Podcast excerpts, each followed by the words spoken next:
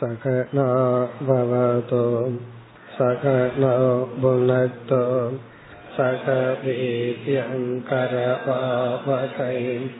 तेजस्विनावधीतमस्तु मा विद्विषावकैः ॐ शान्ति शान्ति शान्तिः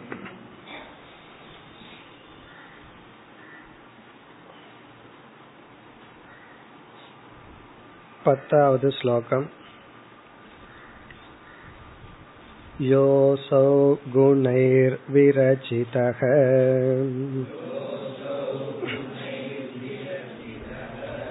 देहोऽयं पुरुषस्य हि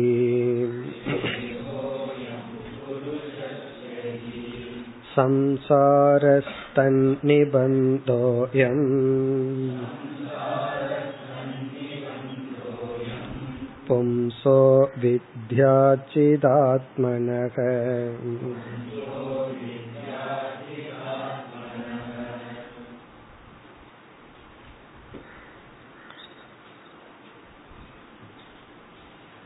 இந்த அத்தியாயத்தில் முதல் ஏழு ஸ்லோகங்களில் பகவான் ஞான யோகத்திற்கு நம்ம எப்படி தகுதிப்படுத்த வேண்டும் என்ற கருத்தை குறிப்பிட்டார்.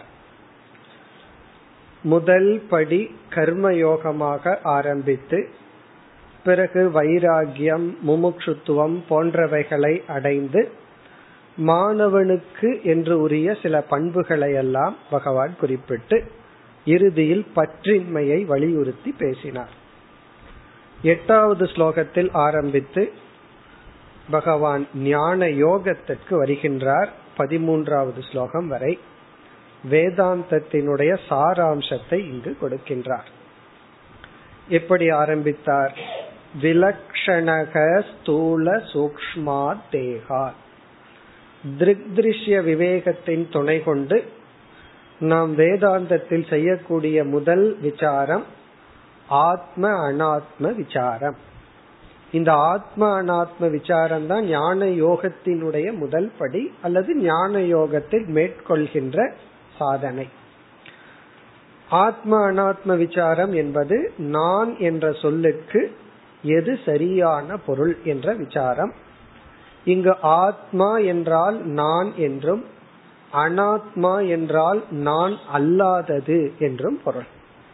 இப்ப நான் என்ற சொல்லுக்குள் நான் அல்லாதது கலந்துள்ளது. அதை எப்படி பிரிப்பது? இதை யார் கலந்தார்கள் என்றால் இயற்கையிலேயே பிறக்கும் பொழுதே அறியாமையுடன் பிறந்து இந்த கலந்த அறிவுடன் வந்துள்ளோம்.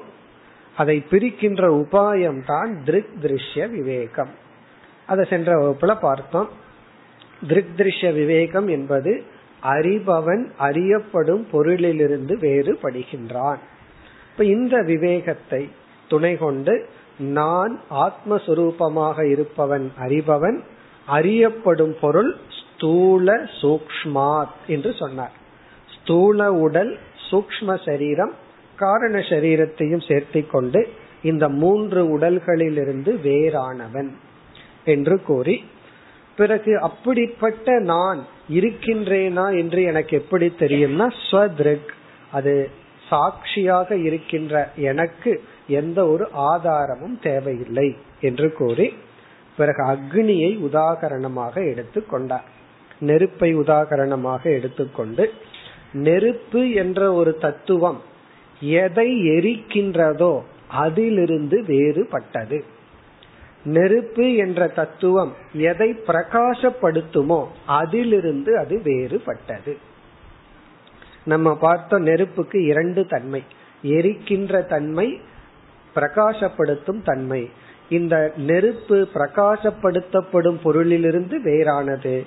தான் எதை எரிக்கின்றதோ அதிலிருந்து வேறான தத்துவம். அதை கூறினார். பிறகு ஒன்பதாவது ஸ்லோகத்தில் ஆத்மா எந்த ஒரு குணமும் அற்றதாக இருந்தால் நம்முடைய அனுபவத்தில் ஏன் ஆத்மாவுக்கு பிறப்பு இறப்பு சிறியது பெரியது நகர்வது போன்ற அனுபவங்கள் இருக்கின்றது என்ற கேள்வி வருகின்றது. அதையும் நம்ம சென்ற வகுப்பில் பார்த்தோம். உபாதி என்ற சப்தம் சொன்னா ஞாபகம் வரும். உபாதி. உபாதி என்றால் எந்த ஒன்று தன்னுடைய தன்மையை பொய்யாக இனி ஒன்றுக்கு கொடுக்குமோ? அப்படி இந்த உடல் வந்து உபாதி. இந்த உடல் உபாதி என்றால் இந்த உடல் தன்னுடைய தர்மத்தை பொய்யாக ஆத்மாவுக்கு கொடுத்துள்ளது. அப்படின்னு என்ன அர்த்தம்? நம்ம உடலினுடைய தர்மத்தை நம் தர்மமாக எண்ணிக்கொண்டோம் அதற்கும் அக்னியையே உதாகரணமாக கொடுத்தார். பிறகு பத்தாவது ஸ்லோகத்தில் முதல் வரியில் சம்சாரம் என்பது எதன் அடிப்படையில் தோன்றி உள்ளது? அங்கு பகவான் கூறினார் இந்த உடலை படைத்தது நான் தான். ஆனால் இந்த உடலை நான் என்று நினைப்பது ஜீவர்கள் அது உங்களுடைய பொறுப்பு. இந்த உடலை தவறாக புரிந்து கொண்டது நீங்கள் இந்த உடலை உருவாக்கியது நான் தான். அந்த கருத்தை இங்கு பகவான் குறிப்பிடுகின்றார். இப்ப சம்சாரத்துக்கு காரணம் இந்த உடல் அல்ல. இந்த உடல் ஈஸ்வரனால் படைக்கப்பட்டது. இந்த உலகம் அல்ல அதுவும் ஈஸ்வர சிருஷ்டி. பிறகு இந்த உடலை நான் என்று எடுத்து கொண்டதுதான் சம்சாரத்திற்கு காரணம். அதைத்தான் குறிப்பிட்டுள்ளார். அதுவரை நம்ம சென்ற வகுப்புல பார்த்தோம். யக அசௌ குணைகி விரச்சிதக அயம் தேகக புருஷஸ்ய. முதல் வரியில கடைசி சொல் புருஷஸ்ய. இந்த புருஷஸ்யங்கிற சொல் இறைவனை குறிக்கின்றது. இறைவனுடைய குணைகின்னு ஒரு சொல் இருக்கு அது மாயையை குறிக்கின்றது. இறைவனுடைய மாயையின் மூலமாக விரச்சிதக அயம் தேகக. இந்த உடலானது உருவாக்கப்பட்டது. விரச்சிதகனா டிசைன்டு அர்த்தம். இந்த உடலை டிசைன் பண்ணினது யார்? யாருடைய சோர்ஸ்ல இருந்து இந்த உடல் டிசைன் செய்யப்பட்டதுன்னா பகவான் இறைவனுடைய மாயையிலிருந்து உருவாக்கப்பட்டது. அப்படி என்றால் சம்சாரம்ங்கிறது எப்படி வந்ததுன்னா இந்த உடலை நான் என்ற அத்தியாசம் செய்ததனால் வந்தது. அது இரண்டாவது வரியில் சொல்லப்படுகிறது. சம்சாரக தன் நிபந்தனக அயம் பும்சக. இந்த இரண்டாவது வரியில பும்சகங்கிற சொல்ல இருக்கு. அதுவும் புருஷஸ்யன் தான் பொருள். இங்க பும்சக என்றால் ஜீவனுக்கு. முதல் வரியில புருஷஸ்யங்கிறது இறைவனை குறிக்கின்றது. இரண்டாவது வரியில் இருக்கிற சொல் ஜீவனை குறிக்கின்றது. அதாவது நம்மை குறிக்கின்றது. புருஷஸ்ய மனிதர்களுக்கு சம்சாரக. இந்த சம்சாரம் என்பது தன் நிபந்தனக. தன் நிபந்தனக என்றால் தேகத்வய அத்தியாச நிபந்தனக. தேகத்வயம்ங்கிறத விட தேகத்ரயம்னு சொல்லலாம். மூன்று உடலை அத்தியாசம் செய்கின்ற காரணத்தினால் இந்த சம்சாரம் தோன்றி உள்ளது. இப்ப தேகத்ரயம்னு போட்டுக்கலாம். தேகத்ரயம்னா மூன்று உடல். அத்தியாச நிபந்தனக. நிபந்தனகன காரணம் கண்டிஷன் இந்த உடலை நான் என்று அத்தியாசம் செய்வதின் பொருட்டு இந்த சம்சாரமானது தோன்றி உள்ளது. இனி அடுத்த கேள்வி அது தோன்றியாச்சு அதை எப்படி நீக்குதல்? அதான் கடைசி பகுதியில பதில் சொல்கின்றார். வித்யா சிதாத்மனக. இதை எப்படி பிரிக்கணும்? ஸ்லோகத்தில் உள்ள கடைசி பகுதி ஆத்மனக வித்யா என்று பிரிக்கணும். வித்யா சிதாத்மனகங்கிறத வித்யா சித் ஆத்மனக என்று பிரிக்கணும். ஆத்மனக வித்யா என்றால் ஆத்ம ஞானமானது ஆத்மனகன இங்க வந்து நம்முடைய உண்மையான ஞானமானது. அதாவது ஆத்ம அனாத்ம விவேகம் பண்ணி அந்த ஆத்மாவை பற்றி நமக்கு கிடைக்கின்ற ஞானமானது சித். இந்த இடத்துல இந்த சித்துங்கிறதனுடைய ஸ்பெல்லிங்க நம்ம கவனிக்கணும். தமிழ்ல வந்து சித்துன்னு சொன்ன உடனே சைத்தன்யம்னு மறுபடியும் ஒரு ஆத்ம ஞாபகம் வந்துடும் இங்க சித் அப்படின்னா சம்சாரத்தை வெட்டும் கருவி என்று பொருள். இங்க சித் அப்படின்னா வெட்டுதல் அப்படின்னு அர்த்தம்.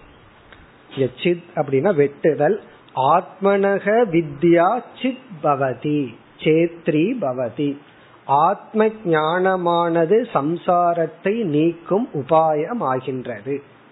இங்க சித்துனா நீக்குதல் வெட்டுதல். இங்க வெட்டுதல்னு சொன்னா எதை வெட்டுதல்? சம்சாரத்தை. அதுக்கு எது சம்சாரத்தை வெட்டுகின்றது? ஆத்மனக வித்யா ஆத்ம ஞானம் இப்ப ஆத்ம ஞானமானது சம்சாரத்தை நீக்குகின்ற வாழ். வைராகியத்துல சம்சாரத்தை பலகீனப்படுத்தி ஆத்ம ஞானத்தினால் அந்த சம்சாரத்தை நீக்குதல். இப்ப ஆத்மனக வித்யா ஆத்ம ஞானமானது சம்சாரஸ்ய சித் பவதி சம்சாரத்துக்கு சம்சாரத்தை அழிப்பதற்கு ஒரு கருவி அல்லது கத்தி ஆகின்றது. சரி அதை எப்படி செய்தல்? அதை எப்படி அந்த ஆத்ம ஞானத்தை அடைதல்? அடுத்த இரண்டு ஸ்லோகத்துல அந்த ஆத்ம ஞானத்தை அடையும் உபாயத்தை பகவான் குறிப்பிடுகின்றார் பதினோராவது ஸ்லோகம் தஸ்மாத் ஜிக்ஞாசயாத்மானம்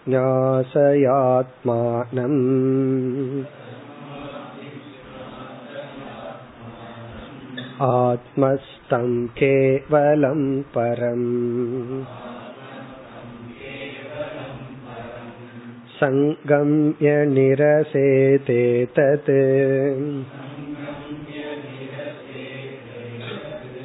वस्तुबुद्धिं यथा क्रमम्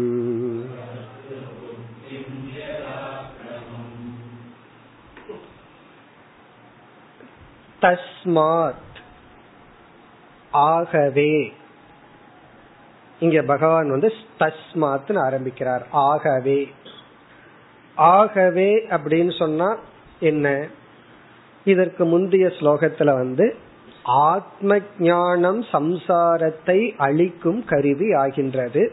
ஆகவே ஆத்ம ஞானம் சம்சாரத்தை நீக்குகின்ற காரணம் ஆகின்ற காரணத்தினால் இவ்விதம் ஆத்ம ஞானத்தை அடைய வேண்டும். தஸ்மாத் ஆகவேன்னு சொன்னா அதுக்கு ஒரு காரணம் வேணும்.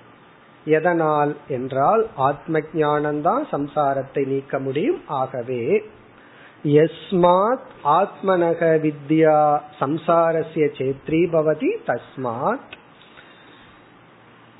ஜிக்ஞாசயா அடுத்த சொல் ஜிக்ஞாசயா இங்கு ஜிக்ஞாசயா என்ற சொல்லுக்கு விசாரம் என்பது பொருள்.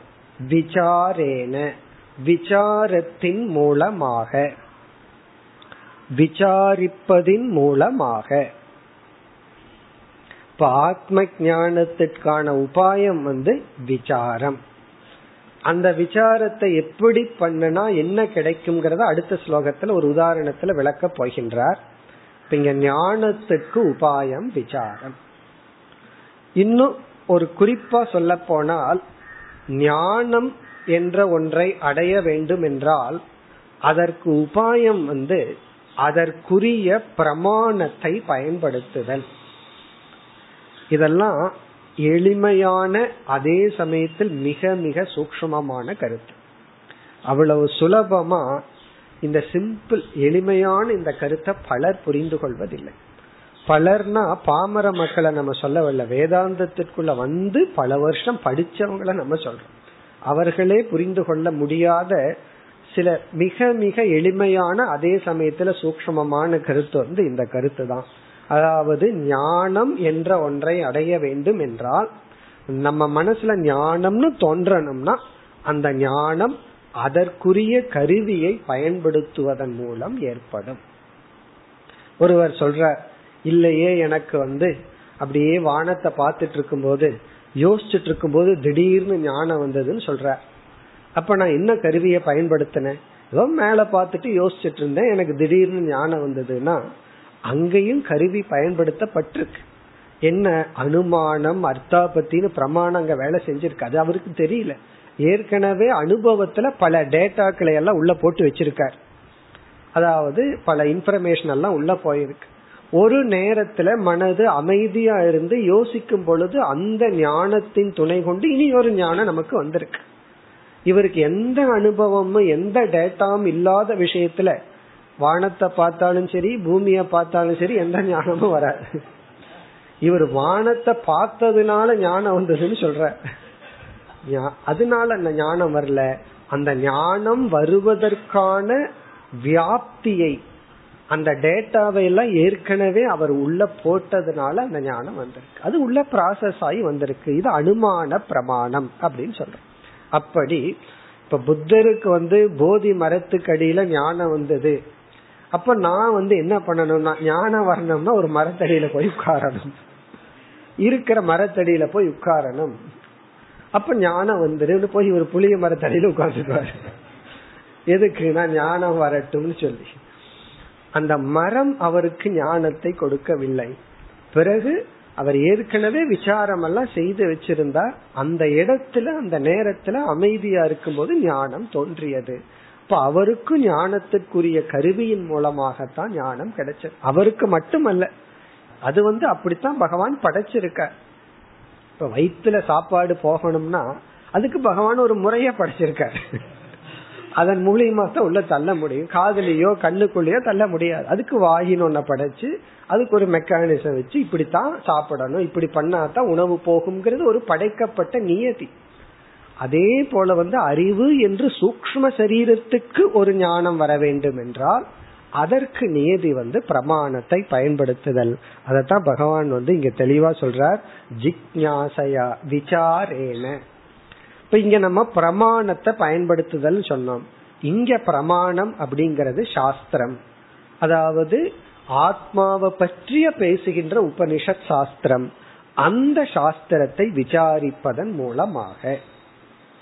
இதனுடைய மேலும் விளக்கம் வந்து அடுத்த ஸ்லோகத்திலையும் சொல்ல போறார். எப்படி விசாரம் பண்ணணும்? விசாரம் யாருடைய துணை கொண்டு பண்ணணும்னு சொல்ல போற இப்ப இங்க வந்து விசாரேன பிரமாணத்தை கையாளுவதன் மூலமாக நம்ம என்ன பண்ணணும்? ஆத்ம ஞானத்தை அடைய வேண்டும். அந்த ஆத்ம ஞான எப்படிப்பட்ட ஆத்மஸ்வரூபம்? அதையெல்லாம் விளக்குகின்றார். ஆத்மானம் ஆத்மஸ்தம் கேவலம் பரம். இப்ப விசாரேன ஜிக்யாசையான விசாரத்தின் மூலமாக ஆத்மானம் என்றால் ஆத்மஸ்வரூபத்தை. ஆத்மானம். ஜிக்யாசையாங்கிறதுக்கு அடுத்த சொல் வந்து ஆத்மானம். இங்க ஆத்மானம்னா ஆத்மஸ்வரூபத்தை அல்லது என்னுடைய சொரூபத்தை அல்லது நம்முடைய உண்மையான சொரூபத்தை. இரண்டாவது வரியில முதல் சொல் சங்கம்ய. இந்த ஆத்மானம்ங்கிறதுக்கு அப்புறம் அந்த சொல்ல எடுக்கணும். சங்கம்ய என்றால் புரிந்து. புரிந்து கொண்டு. தன்னுடைய சொரூபத்தை விசாரத்தின் மூலமாக புரிந்து கொண்டு. உபனிஷத்தை எடுத்துக்கொண்டு ஆய்வை செய்வதன் மூலமாக சாஸ்திர விசாரத்தின் மூலமாக அல்லது சிரவணத்தின் மூலமாக ஆத்மானம் சங்கம்ய. சங்கம்யனா அதோடு இணைந்து அர்த்தம். சங்கமம் ஆவது அந்த வார்த்தை தான். இந்த விசாரம் பண்ணா நீ எங்க போய் சேருவாய்னா? உன்னிடத்தில் நீ சேர்வாய். வேற என்ன பண்ணாலும் நம்ம வேற எங்காவது கொண்டு போய் விட்டுருவாங்க. இந்த உபனிஷத் விசாரம் பண்ணாதான் உபனிஷத் என்ன பண்ணும்? நம்மை நம்மிடத்தில் சேர்க்கும். இப்ப சங்கம்யனா நீ உன்னிடத்தில் சேர்ந்து. ஒரு பைட்டிக் எக்ஸ்பிரஷன் அதை நம்ம எப்படி புரிஞ்சுக்கணும்? என்னை நான் புரிந்து கொண்டு. பிறகு எப்படிப்பட்ட நான் என்ன நான் புரிஞ்சுக்கணும்னு சொன்னா எந்த இடத்திலிருந்து நான் வெளிப்பட்டு கொண்டுள்ளேன்? அடுத்த சொல் ஆத்மஸ்தம்.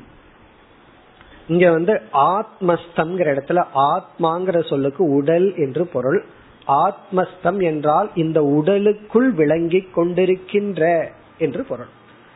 ஆத்மஸ்தம் இங்க ஆத்மான உடல். ஆத்மஸ்தம்னா ஸ்தம் என்றால் இருக்கின்ற. இந்த உடலுக்குள் இருக்கின்ற என்னுடைய உண்மையான சுரூபத்தை உணர்ந்து. ஆத்மஸ்தம். அடுத்த சொல் கேவலம். இது ஆத்மாவுக்கு அடைமொழி. எப்படிப்பட்ட ஆத்மா? கேவலம். கேவலம் என்றால் இரண்டற்ற. இந்த ஆத்மா ஒன்றுதான் ஏகம். மட்டும் அப்படின்னு அர்த்தம். கேவலம் என்றால் மட்டும் அது மட்டும். இப்ப பல பேர் இருக்காங்க. அவர் மட்டும்தான் என்னை நோக்கி வர வேண்டும்னு நான் சொல்லும் பொழுது நான் என்ன பண்றேன்? பல பேர்த்த எல்லாத்தையும் நீக்கிட்டு அவர் ஒருத்தரை மட்டும் எடுத்துக்கிறேன். அது போல கேவலம்னா மட்டும். இங்க ஆத்மா ஒன்றுதான் இருக்கு. ஏன்னா எத்தனையோ உடல்கள் இருக்கு. ஒவ்வொரு உடலுக்குள்ளேயும் ஒவ்வொரு ஆத்மாவா என்ற சந்தேகம் வரும் பொழுது கேவலம் ஆத்மானம். எல்லா உடலுக்குள்ள இருக்கிற ஆத்மா ஒன்று. உடல் வேறு உடலுக்குள் இருக்கின்ற மனம் வேறு. பிறகு அடுத்த சொல் பரம். அதுவும் ஆத்மாவுக்கு அடைமொழி பரம். பரம் என்றால் நித்தியம் அழியாத மேலான. இந்த அனாத்மா வந்து கேவலத்துக்கு ஆப்போசிட் கேவலத்துக்கு ஆப்போசிட்னா அநேகம். இந்த ஆத்மா பல அல்லது அனந்தம். அபரம். இந்த அனாத்மா வந்து அபரம். அபரம்னா கீழானது அழியக்கூடியது. ஆத்மா அழியாதது நித்தியமான. அப்போ ஒன்றாக உள்ள என்றும் உள்ள இந்த உடலுக்குள் விளங்கிக் கொண்டிருக்கின்ற ஆத்ம தத்துவத்தை சங்கம்ய புரிந்து கொண்டு. இது வந்து ஞானத்துல ஒரு போர்ஷன் ஒரு பகுதி என்னன்னா இருக்கிறத புரிஞ்சுக்கிறது. ஓனிங் அப் எது ஆத்மாவோ அதை நான் புரிந்து கொள்ளுதல். அது ஒரு போர்ஷன் இனி ஒரு பகுதி என்ன என்றால் நம்ம ஏற்கனவே ஆத்மா அல்லாதத நான் புரிஞ்சு வச்சிருக்கிறோமே அதை என்ன பண்றது? நான்கிற சொல்லுல ஆத்மாவையும் நம்ம புரிஞ்சிருக்கோம். ஏன்னா நான் உணர்வுடையவன் அப்படின்னு நினைக்கும் பொழுது ஆத்மாவினுடைய சைத்தன்ய சுரூபத்தை நான்கிற சொல்லுக்கு அர்த்தமா புரிஞ்சிருக்கோம். ஆனா இந்த உடலினுடைய தன்மையும் உடலையும் சேர்த்து புரிஞ்சிருக்கும். அந்த பகுதியை என்ன பண்ணணும் என்றால் அதை நீக்க வேண்டும். அது அடுத்த ஸ்டேஜ் இப்போ ஒன்றை எடுத்து கொள்ளுதல் இனி ஒன்றை நீக்குதல். அந்த நீக்குதலை சொல்றார். அடுத்தது நிரசேத். நிரசேத் என்றால் நீக்கு. ரிஜெக்ட் பண்ணு நீக்கிவிடு. என்ன? ஏதத் வஸ்து புத்தின். இந்த உடலில் இருக்கின்ற ஏதத்னா இந்த உடலில் இருக்கின்ற வஸ்து புத்தி என்றால் உண்மை என்கின்ற எண்ணத்தை. இந்த உடல் மீது உனக்கு இருக்கின்ற உண்மை என்ற எண்ணத்தை அல்லது இந்த உடலை நான் என்று நினைக்கின்ற எண்ணத்தை நிரசேத் நீக்கிவிடு. இங்கேயும் கிருஷ்ணர் அழகான விதத்துல கையாள்ற உடலை நீக்குன்னு கூட சொல்லல. ஏன்னா அது உடலை நீக்க வேண்டாம் அது பகவானுடைய உடல்.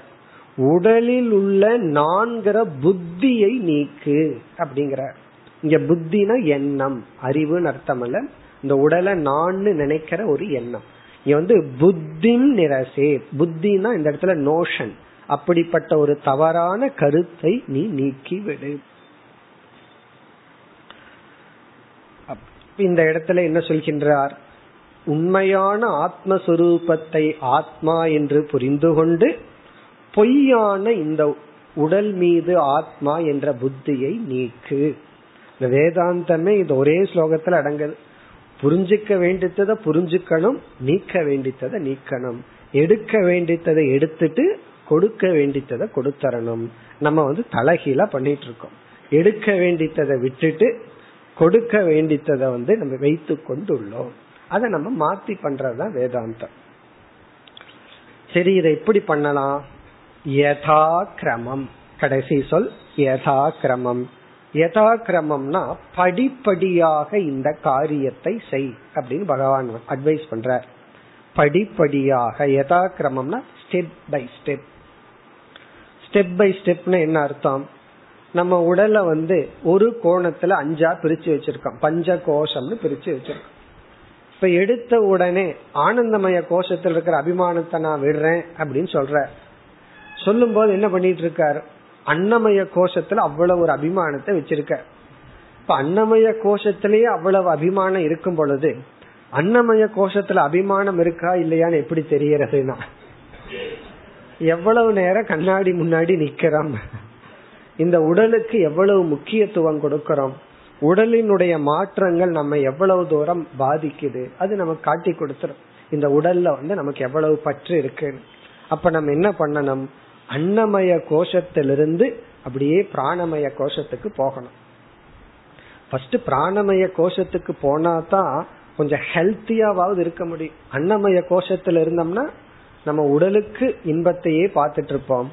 அடுத்தது வந்து பிராணமயம். அதுக்கு அடுத்தது மனோமய கோஷம்னு படிப்படியாக ஒவ்வொரு கோஷமாக நீ நீக்கி பிறகு வந்து இறுதியில் ஆத்ம தத்துவத்தை கேவலம் பரம் ஆத்மானம் சங்கம்ய. அந்த ஆத்ம தத்துவத்தை புரிந்துகொள். இங்க யதா கிரமம்னு ஏன் சொல்றாருன்னா நம்மால எடுத்த உடனே எல்லா கோஷத்தையும் ஒரே ஸ்டெப்ல தாண்டி விட முடியாது. சில சமயம் ஒரு கோஷத்துக்கு பல ஜென்மம் ஆகலாம். ஒரு கோஷத்தை தாண்டதுக்கே அப்புறம் அடுத்து அதுக்கு அப்புறம் இருந்து அடுத்த அப்படியே கொஞ்சம் கொஞ்சமா முன்னேறிட்டு போக வேண்டியது வரலாம். அப்படி யதா கிரமம் அல்லது சில காலங்கள் ஆகலாம். ஒரு சிறிய குணத்திலிருந்து அதாவது கோவப்படுறதா இருக்கலாம் பொறாமப்படுறதா இருக்கலாம் அல்லது கோல் சொல்றதா இருக்கலாம். இப்படி ஒரு சிறிய குணத்தை தாண்டி வர்றதுக்கே சில பேர்த்துக்கு ஏழு எட்டு வருஷம் பத்து இருபது வருஷம் ஆகுது. அப்படிங்கும் போது பெரிய உடலையே தாண்டி வரணும்னா அதுக்கு மெதுவாத்தான் முடியும். அதனாலதான் யதா கிரமம் நமக்கு சக்திக்குட்பட்ட விதத்தில் தவத்தை மேற்கொண்டு அதை தாண்டி வர வேண்டும். தாண்டி வர்றதுனால என்ன அர்த்தம்? வேற வழி இல்லாத சில வார்த்தைகளை பயன்படுத்துறோம். தாண்டி வருதல் என்றால் அந்த சரீரத்தில் உள்ள அபிமானத்தை விட்டு விடுதல். ஒன்றை நம்ம தாண்டுகிறோம் அப்படின்னு சொன்னா அதில் இருக்கிற அபிமானத்தை விட்டு விடுகிறோம். உலகத்தை துரத்தல் அப்படின்னு என்ன அர்த்தம்? உலகத்தில் உள்ள பற்றை விடுதல். அதனாலதான் பகவான் இங்க புத்திங்கிற வார்த்தை பயன்படுத்தியுள்ளார். ஏதத் வஸ்து புத்தி நிரசே இந்த உடலில் உள்ள உலகத்தில் உள்ள உண்மை என்ற வஸ்துனா உண்மை. புத்தின உண்மை என்ற புத்தி நான் என்ற புத்தி அதை விட்டு விட வேண்டும். இப்ப எப்படி இந்த ஞானத்தை அடைதல்? ஆத்மனக வித்யா ஆத்ம ஞானத்தை அடையும் உபாயம் விசாரத்தின் மூலமாக. உபனிஷத்தை நாம் விசாரிப்பதன் மூலமாக. அல்லது எந்த சாஸ்திரம் எந்த பிரமாணம் ஞானத்தை கொடுக்குமோ அந்த பிரமாணத்தை பயன்படுத்துவதன் மூலமாக. இனி அடுத்த ஸ்லோகத்தில் இதை வந்து ஆசிரியர் துணை கொண்டுதான் விசாரத்தை மேற்கொள்ள முடியும் என்று ஆசிரியரை அறிமுகப்படுத்துகின்றார். பன்னிரெண்டாவது ஸ்லோகம். आचार्योरनिराध्य स्यात्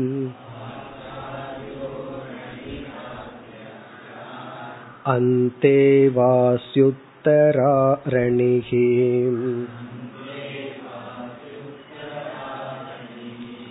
तत्सन्दानं प्रवचनम् विद्या सन्देषु कावहः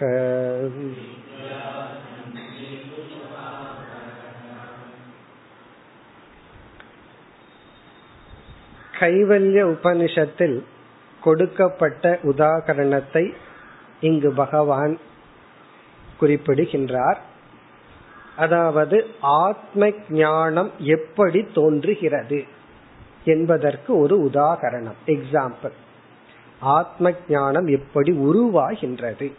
அதுக்கு கைவல்ய உபநிஷத்துல சொன்ன உதாகரணம் அந்த காலத்துல வந்து நெருப்பை எப்படி உற்பத்தி செய்வார்கள்? அதை உதாகரணமாக உபனிஷத் சொல்லியுள்ளது. அதைத்தான் இங்கு பகவான் குறிப்பிடுகின்றார். அப்போ எந்த முறையை பயன்படுத்தணுமோ அதே முறையத்தான் இப்பவும் பயன்படுத்துறோம். ஆனா கொஞ்சம் சொபஸ்டிகேட்டடா பயன்படுத்துறோம். அப்போ ஒரு விதத்துல பயன்படுத்தினார்கள். நெருப்பை எப்படி நம்ம கிரியேட் பண்றோம்? இப்ப நம்ம எப்படி நெருப்பை கிரியேட் பண்றோம்? அப்படின்னா மேட்ச் பாக்ஸ் இருக்கு தீப்பெட்டி ஒன்னு இருக்கு. அதை எடுக்கிறோம். அதை வந்து நம்ம உரைக்கின்றோம். உடனே தீயானது உருவாகிறது. அதே தான் அந்த காலத்திலையும் செய்தார்கள். தீப்பெட்டிக்கு பதிலாக வேற விதம் அங்கு பயன்படுத்தப்பட்டது. இப்ப இங்க என்ன நடக்குதுன்னா இரண்டு பொருள்கள் உராய்வதன் மூலமாக நெருப்பானது தோன்றுகிறது. இப்ப அந்த காலத்துல என்ன செய்தார்கள்? இரண்டு மரக்கட்டையை வைத்து அதில் ஒரு உராய்வை ஏற்படுத்தி அதிலிருந்து நெருப்பானது உருவாக்கப்பட்டது. இப்ப யாகசாலையில எல்லாம் அப்படி உருவாக்கப்பட்ட நெருப்புல தான் நம்ம என்ன செய்யணும்? அதாவது யாகசாலையில அல்லது ஹோம குண்டத்துல வைப்பார்கள். இப்ப என்ன செய்கிறார்கள்? ஒரு கற்பூரத்தை ஏற்றி அந்த கற்பூரத்தை உள்ள வச்சு அந்த ஹோம குண்டத்தை வளர்க்கிறோம். இதுல வந்து இரண்டு மரக்கட்டை ஒரு மரக்கட்டை வந்து அசையாம கீழே இருக்கும். அதுக்கு வந்து அசைவின்றி இருக்கின்ற ஒரு மரக்கட்டை. மேல இருக்கிற மரக்கட்டை அசையக்கூடியது. அதுதான் உராய். இத நம்ம இப்ப மாடர்னா எப்படி புரிஞ்சுக்கலாம்? மேட்ச் பாக்ஸ கையில அசையாம வச்சுக்கிறோம். அதுக்கு அசைவு கிடையாது. அந்த மேட்ச் ஸ்டிக் இருக்கே அதுதான் ரொம்ப ஃபோர்ஸா வருது. கொஞ்சம் வேகமா வந்து அதுல உராயும் பொழுது உடனே நெருப்பானது வருகின்றது. அதே போல மேல இருக்கிற மரக்கட்டை இருக்கே அது அசைகின்றது. அத கடைதல் அப்படின்னு சொல்றது. கடையும் பொழுது நெருப்பானது உற்பத்தி ஆகின்றது. அதுதான் இங்கு உதாகரணமாக சொல்லப்படுகிறது. இதுல வந்து நாலு ஃபேக்டர் இருக்கு. ஒன்று அசையாத மரக்கட்டை. இரண்டாவது அசைகின்ற மேலே இருக்கின்ற மரக்கட்டை. மூன்றாவது வந்து அந்த இன்ட்ராக்ஷன் அதாவது அந்த வேகமா வந்து அந்த மரக்கட்டை வந்து அதுல போய் அதுல போய் சேருவது. சேருவது அப்படின்னா இந்த நம்ம வந்து பத்தர மாதிரி. நான்காவது வந்து நெருப்பு. இப்ப இதுல என்ன உதாகரணம் என்றால் ஆசிரியர் குருவானவர் அசையாமல் இருக்கின்ற கீழ் இருக்கின்ற மரக்கட்டைக்கு உதாகரணமாக சொல்லப்படுகிறது. கீழ் இருக்கிற மரக்கட்டை வந்து குரு. அவருக்கு வந்து ஆக்டிவ் ரொம்ப கிடையாது. அவரோட இன்வால்மெண்ட் கம்மி தான். பேசாம இருந்தாருன்னா போதும். ரொம்ப ஆக்ட் பண்ண வேண்டியது யார்? அதிக முயற்சி செய்ய வேண்டியது யாருன்னா? மேல இருக்கிற மரக்கட்டை வந்து மாணவன் சிஷ்யன். பிறகு வந்து இந்த உராய்வு இருக்கே இன்ட்ராக்ஷன் அது வந்து டீச்சிங் உபதேசம். குரு சிஷ்யர்களுக்குள் நடக்கின்ற டீச்சிங் அக்னி வருது. அது வந்து ஞானம். அப்ப வந்து நெருப்பு இஸ் ஈக்வல் டு ஞானம். நெருப்பு வந்து ஞானத்திற்கு ஒப்பிடப்படுகிறது. குரு சிஷ்யர்களுக்கு இருக்கிற அந்த டீச்சிங் அந்த உரையாடல் அந்த உபதேசம் அது வந்து அந்த டிரான்சாக்ட் அந்த இன்ட்ராக்ஷன் பிறகு வந்து குரு கீழ்கட்டை சிஷ்யனானது மேல்கட்டை. இப்ப ஸ்லோகத்தை பார்த்தால் ஆச்சாரியக அரணிகி ஆத்தியக ஆச்சாரியக ஆச்சாரியகன ஆசிரியர் குரு. ஆத்தியக அரணிகி. அரணி என்றால் மரக்கட்டை. காஞ்ச மரக்கட்டை. அதுலயே எந்த மரத்தை நம்ம வந்து ரெண்டையும் சேர்த்து இது பண்ணா உடனே தீ வருமோ? அப்படி கட்டை எடுத்து வச்சுக்குவாங்க. வைத்துக்கொண்டா உடனே தீ வரும். சில மரக்கட்டையில கொஞ்சம் லேட் ஆகும். சில கட்டைகள்ல உடனே தீ பிடிச்சிடும் அப்படிப்பட்ட அந்த கட்டைக்கு பேரு அரணி. ஆத்தியகன கீழே இருக்கின்ற மரக்கட்டை ஆச்சாரியக. ஆத்தியக சியாத். அந்தேவாசி உத்தர அரணிகி. அந்தேவாசி என்பது சிஷ்யனை குறிக்கின்றது. அந்தேவாசி அந்தேன குருவுக்கு சமீபத்தில் வாழ்பவன். குருவுக்கு அருகில் வாழ்பவர். இங்க அருகில் வாழ்பவர்னு என்ன அர்த்தம்? அதே லட்சியத்தில் இருப்பவர்கள். இப்ப எதுக்கு இவர் குரு கிட்ட வர்றாருனா குருவுக்கு என்ன லட்சியமோ என்ன லட்சியத்தில் அவர் இருக்காரோ அதே லட்சியத்தை அடைய விரும்புபவன். அதனாலதான் எந்த லட்சியம் நமக்கு தேவையோ அதற்கு தகுந்த குருவைத்தான் நாடணும். ஆத்ம ஞானம் வேணும்னா அதற்கு தகுந்த குருவை நாடணும்.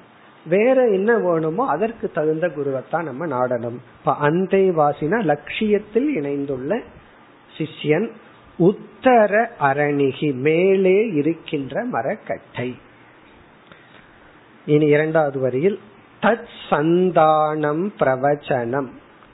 தத் சந்தானம் என்றால் இந்த உராய்வு இந்த மேல இருக்கிற மரக்கட்டை வந்து கீழ இருக்கிற மரக்கட்டையில உரைகின்றது அல்லவா அந்த டிரான்சாக்சன் அந்த செயல் அது வந்து பிரவச்சனம். இங்க பிரவச்சனம்னா டீச்சிங் உபதேசம். பிரவச்சனம்னா உபதேசம். அப்படின்னா ஆசிரியர் வந்து அசையாம இருக்காருன்னு என்ன அர்த்தம்? அவருடைய ஒரே ஒரு வேலை வந்து சொல்லி கொடுக்கறது தான் உபதேசம் பண்றது தான் பிறகு மாணவன் தான் அதிக முயற்சி எடுத்து புரிந்து கொள்ள வேண்டும். ஆசிரியரும் புரிந்து கொள்ள வேண்டும். அதனாலதான் சகனாபவதுல சக வீரியம் கரவா வகைன்னு பிரார்த்தனை. அவரவர்கள் அவரவர்களுக்குரிய முயற்சியை முழுமையாக செய்வோமாக அப்படின்னு சொல்லப்பட்டிருக்கு. சக வீரியம் கரவா வகை. என்ன குருவும் வந்து புரியுற மாதிரி சொல்லணும். அது ஒண்ணு இருக்கு. ரொம்ப சிம்பிள் சப்ஜெக்டையும் புரியாத மாதிரியும் சொல்லலாம். ரொம்ப கஷ்டமான சப்ஜெக்டையும் புரியுற மாதிரியும் சொல்லலாம். அப்படி புரியுற மாதிரி சொல்லணும். புரியுற மாதிரி சொல்லணும்னா அதற்குரிய முயற்சியை எடுக்க வேண்டும். முயற்சி எடுக்கணும்னா சிஷ்யனுடைய மனநிலைய புரிஞ்சு எவ்வளவு லாங்குவேஜ் தெரிஞ்சிருக்கு சமஸ்கிருதம் எவ்வளவு தெரிஞ்சிருக்கு அது தகுந்த மாதிரி தானே பேசணும். இவருக்கு சமஸ்கிருதம் தெரியும்னு சொல்லி இவர் பாட்டுக்கு சமஸ்கிருதத்திலே பேசிட்டு இருந்தா என்ன பிரயோஜனம்? கேட்பவர்களுக்கு என்ன லாங்குவேஜ் புரியும்? எந்த அளவுக்கு அறிவு இருக்கு? எப்படி சொன்னா இந்த கருத்து புரியும்? பிறகு எதை முதல்ல சொல்லி கொடுக்கணும்? ஃபர்ஸ்ட் கிளாஸ் மாண்டூக்கியத்துல ஆரம்பிச்சோம்னு வச்சுக்கோங்க என்ன ஆகும்னா வேதாந்தத்துல ஒரு அலர்ஜியை கிரியேட் பண்ணணும்னா இதெல்லாம் பண்ணலாம். அப்ப எதுல இருந்து ஆரம்பிக்கணும்? அந்த படிப்படியா தமிழ்ல சொல்லுவார்கள் குரு வந்து எங்களுக்கு கட்டடம் கட்டி சொல்லி கொடுத்தாரு அப்படின்னு. ஃபர்ஸ்ட் எனக்கு புரியல கட்டடம் கட்டி சொல்லி கொடுத்தாருன்னா ஒரு கட்டடம் கட்டி அதுக்குள்ள உட்கார வச்சு சொல்லி கொடுத்தாரோன்னா படிப்படியாக சொல்லி கொடுத்தார். அதுக்கு வந்து தமிழ்ல கட்டடம் கட்டி சொல்லி கொடுத்தாருன்னு சொல்லுவாங்க. கட்டடம் கட்டி சொல்லி கொடுக்கறதுனா ஒவ்வொரு ஸ்டெப்பா சொல்லி கொடுத்தாங்க. ஃபர்ஸ்ட் இதுதான் செகண்ட் இதுதான் அப்படின்னு சொல்லி. அப்படி குருவினுடைய எஃபர்ட் குறைவு. ஆனாலும் கொஞ்சம் இருக்கு. ஆனா மாணவனுடைய முயற்சி தான் அதிகம். ஆகவே மாணவன்கிட்ட அதிக ஆக்டிவா இருக்கிறதுனால உத்தர அரணிகி. பிறகு தத் சந்தானம் பிரவச்சனம். அந்த டீச்சிங் இருக்கே உபதேசம் இருக்கே. அதுதான் வந்து இன்ட்ராக்ஷன் இப்ப குரு சிஷியர்களுக்குள்ள இருக்கிற முக்கியமான இன்ட்ராக்ஷன் என்ன? டீச்சிங் அவர் சொல்லுவார் இவர் கேட்கணும். அதாவது வந்து சிஷ்யன் குறைவா பேசணும். குரு வந்து அதிகமா பேசணும். நார்மலா கிளாஸ்ல தான் அது நடக்கும். ஏன்னா சிஷியர்களுக்கு வாய்ப்பு கிடைக்கிறது இல்லாதனால மற்ற நேரத்துல கேள்வி கேட்கறேன்னு சொல்லிட்டு சில பேர் வந்து கொடுக்கறதே அவங்களுக்கு கொடுத்திருக்கிறது அரை மணி நேரம். இருபத்தி ஏழு நிமிஷம் அவங்களுக்கோட கேள்வி. சில சமயம் நம்ம பதிலே சொல்லியிருக்க மாட்டோம். எனக்கு ரொம்ப சந்தோஷமா புரிஞ்சதுன்ட்டு போயிருப்பாங்க அப்படி எல்லாம் இல்லாமல் அதுவும் நல்லதுதான். ஏதோ அவங்களுக்கு வந்து மைண்ட்ல ஷேர் பண்ணணுங்கிற ஒரு ஃபீலிங் இருந்திருக்கு. சில சமயம் ஷேர் பண்ணும் போதே கூட ஞானம் வந்துடும் நம்ம பதிலே சொல்ல வேண்டாம். ஏன்னா மனம் திறந்து பேச பேச என்ன ஆகும்னா நமக்கே சொல்யூஷன் கிடைச்சிடும் அதனாலதான் குரு வந்து அதக அக்னி அதக பேசாம இருந்தா போதும். சிஷியனுக்கு மேல பேசி குழப்ப வேண்டாம். பேசாம இருந்தாவே ஞானம் வந்துடும் எங்க பேசணுமோ அங்க பேசுதல் உபதேசம் செய்தல் தான் பிரவச்சனம். இனி கடைசி பகுதி வித்யா சந்திகி. சந்திகினா பலன். இந்த கட்டையை உராய்வதன் மூலமா கிடைக்கிற பலன் வந்து வித்யா சந்திகி. அங்க வந்து நெருப்பு கட்டையில இங்க வந்து ஞானம் வித்யா அறிவு. வித்யா. சரி இந்த வித்யா என்ன பண்ணது? இவ்வளவு கஷ்டப்பட்டு அதாவது உள்ளதுக்குள்ளேயே ரொம்ப கஷ்டமானது என்னன்னா கொடுக்கறது தான். இந்த தானம் இருக்கே அது ரொம்ப கஷ்டமான காரியம். அதுலயும் ரொம்ப கஷ்டமா கொடுக்கறது என்ன? என்றால் பொருளை கொடுக்கறதே கஷ்டம். எல்லாத்தையும் கொடுக்கறது கஷ்டம். அதை விட கொடுக்கறது நம்முடைய ஈகோ நம்முடைய அகங்காரத்தை கொடுக்கறது. அது ஒருத்தன் குரு கிட்ட போய் சரணன் அடைகிறான்னு சொன்னா அவன் என்ன பெரிய வேலை பண்ணியிருக்கான்? என்ன தன்னுடைய அகங்காரத்தையே கொடுத்திருக்கான்? அப்படிப்பட்ட தியாகத்தினால் கிடைக்கின்ற பலன் என்னன்னா சுகா வகக கடைசி சொல் சுகா வகக இது வித்யா கொடுக்கிற பலன். ஆத்ம ஞானம் கொடுக்கிற பலன் என்னன்னா சுகம். சுகம்னா இந்த இடத்துல மோக்ஷம் மகிழ்ச்சி. சுகாவகனா மன நிறைவை அல்லது மகிழ்ச்சியை அல்லது மோக்ஷத்தை தாங்கி இருப்பது வித்யா. இந்த ஞானமானது மோக்ஷத்தை நமக்கு கொடுக்கின்றது. இப்ப இந்த ஸ்லோகத்தினுடைய சாராம்சம் என்னவென்றால் ஆத்ம ஞானம் தேவை என்றால் அதற்குரிய பிரமாணத்தை பயன்படுத்துதல். இங்க பிரமாணம் என்று சொல்லும் பொழுது வேதாந்தமும் ஆசிரியரும் குரு வேதாந்தக பிரமாணம். குருவும் வேதாந்தமும் சேர்ந்து பிரமாணம் ஆகட்டும். ஆசிரியரும் உபனிஷத்தும் சேர்ந்து தான் பிரமாணம். ஏன்னா எந்த ஒரு சப்த பிரமாணமுமே அது ஜடமான ஒன்று.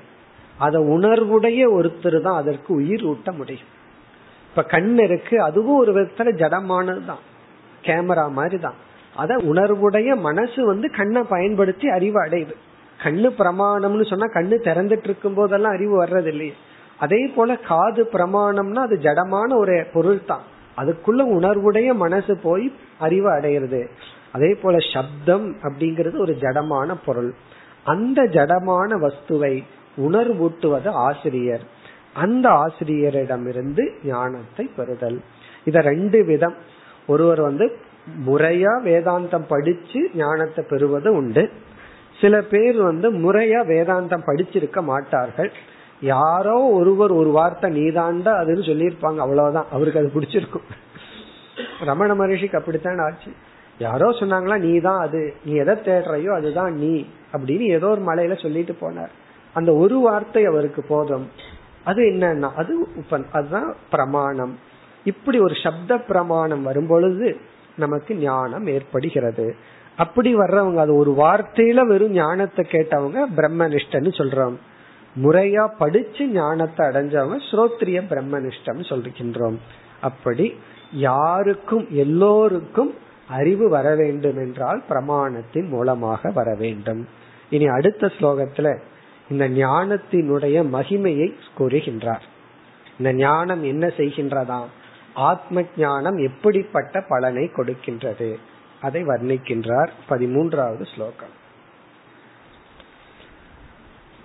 वैशारती सादिविशुद्धबुद्धिः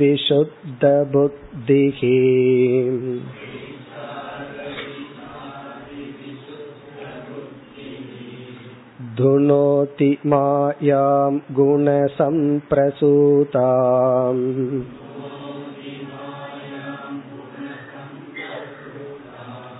गुणां च सन्दह्य यतात्ममेतत्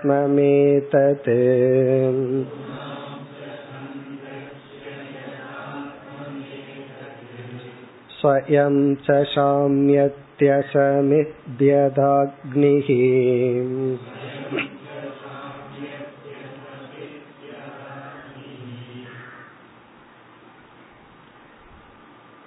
இந்த ஸ்லோகத்தில் ஆத்ம ஞானத்தினுடைய பலனை குறிப்பிடுகின்றார். ஆத்ம ஞானம் எப்படிப்பட்ட பலனை நமக்கு கொடுக்கின்றது? அப்படி குறிப்பிடும் பொழுது ஞானத்தை வர்ணித்து குறிப்பிடுகின்றார். இப்படிப்பட்ட ஞானம் இப்படிப்பட்ட பலனை குறிப்பிடுகின்றது. முதல் வரியில் வைஷாரதி சா அதி விசுத்த புத்திகி. சா என்றால் அந்த அதி விசுத்த புத்திகி புத்திகி என்றால் இங்கு ஞானம். இங்க புத்தி அப்படிங்கிறதுக்கு ஞானம் என்று பொருள். நம்ம மனம் புத்தி அகங்காரம் அந்த புத்தி அல்ல ஞானம்.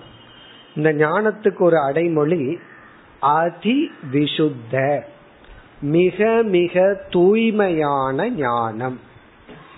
விசுத்தம் சுத்தம்னு சொன்னாவே தூய்மையானது. விசுத்தம்னா விசேஷேன. இனி ஒரு அடைமொழி வேற பகவான் போடுறாரு அதி விசுத்தம் மிக மிக தூய்மையான இந்த ஞானம். சுத்த புத்தி விசுத்த புத்தி அதிவிசுத்த புத்தி. மூணு அடைமொழி. சுத்த புத்தி விசுத்த புத்தி வீணா இன்னும் விசேஷமான சுத்தம். அதி விசுத்தம்னா இதற்கு மேல வேற தூய்மையான ஞானம் கிடையாது. அப்படி மிக மிக தூய்மையான இந்த ஞானம். இப்ப ஞானத்துக்கு ஒரு அடைமொழி சுத்தம் தூய்மையான ஞானம். ஞானமே தூய்மையானது. அப்ப அசுத்தமான ஞானம் இருக்கா அப்படின்னா இருக்கு. தேவையில்லாத விஷயத்தையெல்லாம் உள்ள போறோம்னு வச்சுக்கோமே. அல்லது ஒருத்தரை நம்ம தப்பா புரிஞ்சிட்டோம்னா அது அசுத்தமான ஞானம். இப்ப இங்க தூய்மையான ஞானம் என்றால் இந்த ஞானமே நம்மை தூய்மைப்படுத்த கூடியது தூய்மைப்படுத்தக்கூடிய ஞானம் அல்லது வந்து தூய்மையான விஷயத்தை பற்றிய ஞானம். அதாவது தூய்மையான பொருளை பற்றிய ஞானம். தூய்மையை படுத்தும் ஞானம் சா அசி அதி விசுத்த புத்திகி இனி இந்த ஞானத்துக்கு இனி ஒரு அடைமொழி. முதல் சொல் வைஷாரதி. வைஷாரதி என்றால் திறமை மிக்க ஆசிரியர் திறமை மிக்க மாணவன் இவர்களினுடைய சேர்க்கையினால் தோன்றிய. அதாவது bond of great teacher and student மேலான ஆசிரியர் மேலான மாணவன். இவர்களினுடைய சேர்க்கையில் தோன்றியது. அந்த கிரேட் அப்படிங்கிறது மாணவனுக்கு சேர்ந்து போகுது. காரணம் ஒரு குரு இடத்துல பெரிய ஞானம் இருக்கு. அத ஒருத்தன் புரிஞ்சுக்கணும்னு சொன்னாவே அவனும் பெரிய ஆளா தான் இருந்தாகணும். அவனுக்கு அதே பியூரிட்டி இருந்தா தான் அதே மகத்துவம் இருந்தா தான் இந்த பெரிய விஷயத்த புரிந்து கொள்ள முடியும். ஆகவே வைஷாரதி என்றால் மிக மிக மேலான குரு சிஷ்யர்களினுடைய சேர்க்கையினால் உருவான. என்ன இந்த ஞானம் எப்படி உருவாகுது அப்படின்னா பிரமாணம். அந்த பிரமாணம்ங்கிறது வந்து குரு. குரு அந்த குரு வந்து பிரமாணத்தை பயன்படுத்தும் பொழுது சிஷ்யனுடைய மனதில் வருது. அந்த சிஷ்யனும் மேலானவன். அப்படி மிக எக்ஸ்பர்ட்டான மேலான இருவருடைய சேர்க்கையினால் தோன்றின இந்த மிக தூய்மையான ஞானமானது. என்ன செய்கின்றது? துனோதி மாயாம் குணசம் பிரசுதாம். இங்க மீண்டும் இந்த ஞானமானது அக்னிக்கே உதாகரணமாக சொல்லப்படுது சென்ற ஸ்லோகத்திலையும் அதான் சொன்னார்.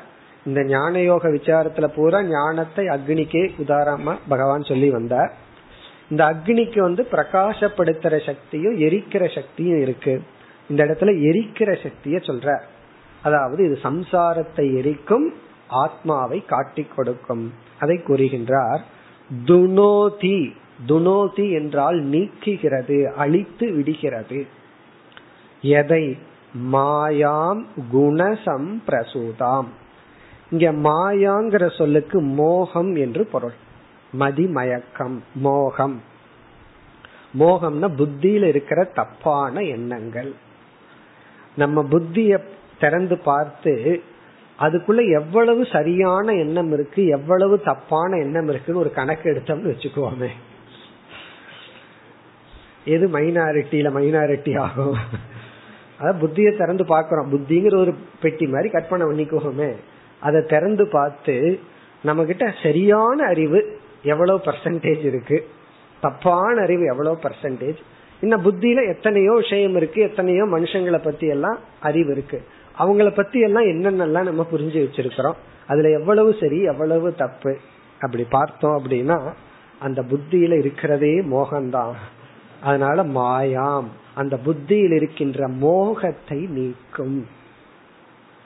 அதாவது இது வந்து இந்த ஞானம் அப்படிங்கறது வாழ்க்கையில எதை அடைஞ்சாலும் அந்த அடைதலுடன் இனி ஒன்னு சேர்ந்து நமக்கு வந்துடும் நான் அடைந்தேன் அப்படிங்கிற எண்ணம். அது வந்துதான் ஆகணும். வரலினா ப்ராப்ளம் ஒரு வீடு வாங்குறோம். வீடு வாங்கிட்டு இது என்னுடைய வீடுங்கிற தாட் வரலின்னு வச்சுக்குவோம் என்ன ஆகிறது? அந்த வீட்டுக்கு நம்ம போகவே மாட்டோம். காரணம் என்ன? இது என்னுடைய வீடுங்கிற எண்ணமே வரலையே. அப்ப வீடு வாங்கின உடனே ஃபர்ஸ்ட் வர வேண்டியது சில பேர் வாங்குறதுக்கு முன்னாடியே வந்துடும் அட்லீஸ்ட் வாங்கின உடனே பத்திரம் கைக்கு வந்த உடனே ஃபர்ஸ்ட் வர வேண்டியது என்னன்னா இது என்னுடைய வீடு. வைஃபேக்ட் அந்த எண்ணத்துக்கு தான் அத்தனை ரூபாய் கொடுக்கறோம். அவ்வளவு ரூபாய் கொடுக்கறது எதற்குனா அந்த தாட்டுக்கு தான். இது என்னுடைய வீடு அப்படிங்கிற ஒரு எண்ணத்துக்கு அவ்வளவு. ஞானி வந்து ஒரு பைசா செலவு பண்ணாம உலகமே என்னுடையதுன்றான் அதான் ஞானத்தினுடைய மகிமை. ஞானம் என்ன பண்ணுதுன்னா ஒரு காசு ஒரு பத்திரம் கிடையாது. இருக்கிற பத்திரத்தையும் கொடுத்துட்டு வந்துடுறான். அண்ணன் தம்பிகளுக்கு எல்லாம் கொடுத்துட்டு தான் வந்து ஞானத்திலேயே சொல்றான் இதெல்லாம் என்னுடையது. அந்த தாட்டு தானே இது என்னுடைய வீடுன்னு நினைக்கும் போது ஒரு சந்தோஷம். இவ்வளவு ரிச் நான் அப்படிங்கிற ஒரு உணர்வு வருது. இப்படி வாழ்க்கையில எதை அடைஞ்சாலும் இதை நான் அடைந்தவன் அப்படிங்கிற புத்தி வரும். அப்போ ஞானிக்கு ஞானம் அடைஞ்சா நான் ஞானிங்கிற புத்தி வரணுமே. புத்தி வந்த உடனே அடுத்தது என்ன வரும் அப்படின்னா எனக்கு இவ்வளவு ரூபாய் ஒர்த்துள்ள பிளாட் இருக்கு என்னை சார்ந்தவங்களுக்கு இது இல்லை அப்படிங்கிற கம்பாரிசன் வந்துடும் அதே போல ஞானிக்கு நான் ஞானிங்கிற எண்ணம் வந்து இந்த உலகத்தை பார்த்தா இந்த உலகம் பூரா அவனுக்கு எப்படி தெரியும்? எல்லா அஜானிகள் நம்ம ஒருத்தன் தான் ஞானியா இருக்கோம். எனக்கு நிகரா இனி ஒரு ஞானியை தேடி பிடிச்சாலும் கிடைக்க மாட்டேங்குது. அப்படின்னு அப்ப ஞானிக்கு என்ன வர்றதுக்கு வாய்ப்பு இருக்கு? தான் ஒரு ஞானி மத்தவங்கெல்லாம் அஜானி அவங்க எல்லாம் சம்சாரிகள். நான் தான் அசம்சாரியா முக்தனா இருக்கேன். இது வந்து எவ்வளவு ஒரு பெரிய கர்வம். மற்றவங்களுக்காவது கொஞ்சம் கர்வம் இருக்கும். சம்சாரிக்காவது அப்பப்ப கர்வத்துக்கு ஒரு பங்கம் வரும். நான் பெரிய ஆளுன்னு நினைப்பான் திடீர்னு ஒரு அடி உத கிடைக்கும் இல்லைன்னு கர்வப்பட மாட்டான் ஆனா ஞானிக்கு அது கிடைக்காதே. காரணம் யாராலையும் அவன் தாக்கப்பட மாட்டான். அப்போ அவனுக்கு அடியோட கிடைக்கிறதுக்கும் வாய்ப்பு இல்லை. யாரும் அவனை வந்து துன்புறுத்தவும் முடியாது. அப்ப அவனுக்கு எவ்வளவு கர்வம் இருக்கணும்?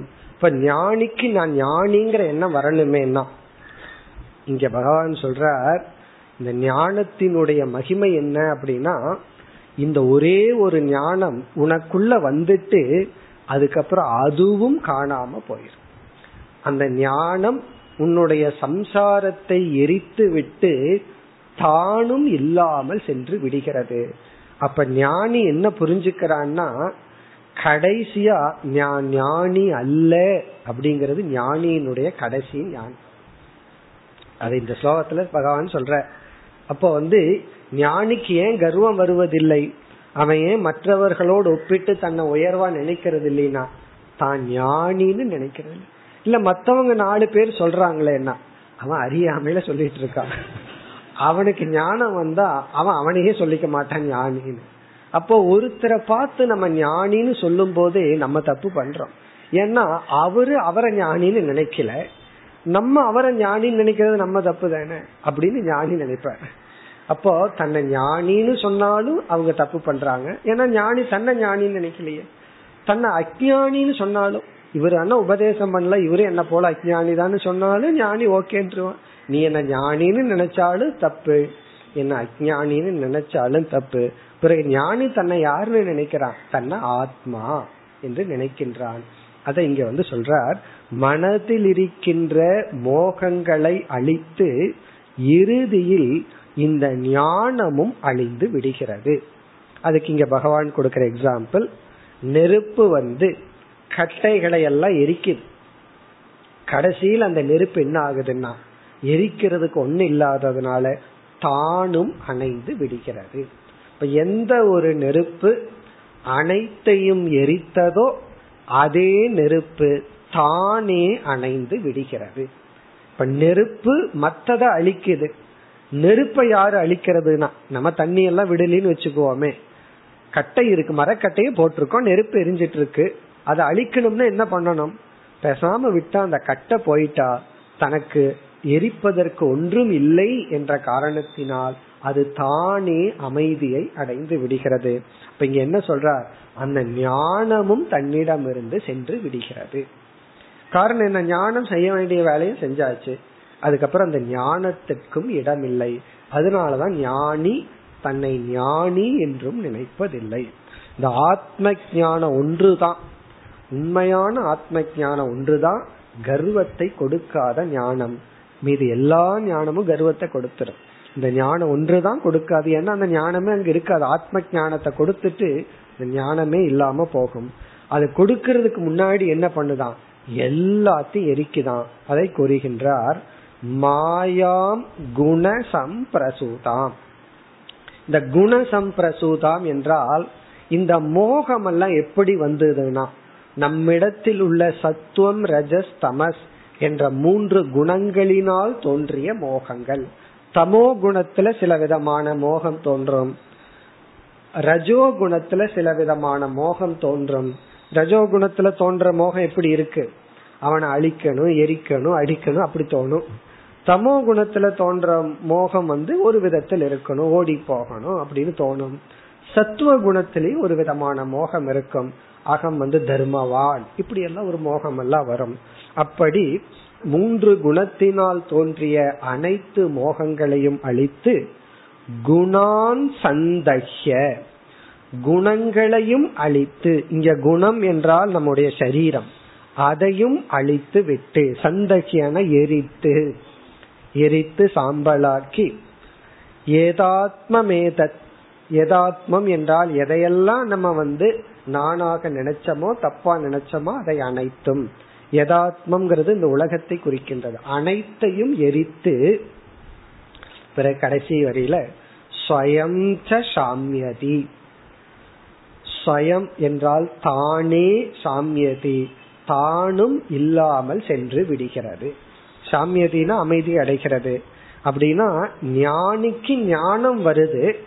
வந்து எல்லாத்தையும் எரிச்சிட்டு பிறகு அந்த ஞானமும் தன்னிடமிருந்து சென்று விடுகிறது.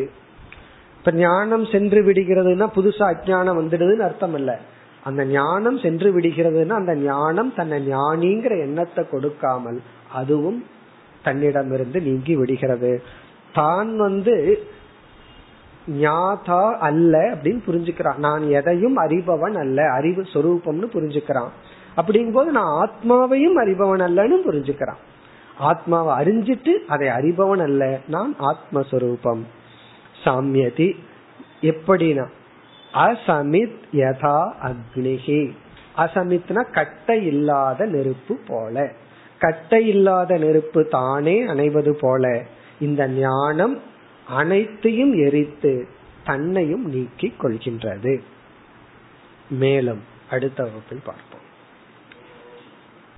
ஓம் போர் நமத போர் நமிதம் போர் போர் நமுதச்சதேம் பூர்ணய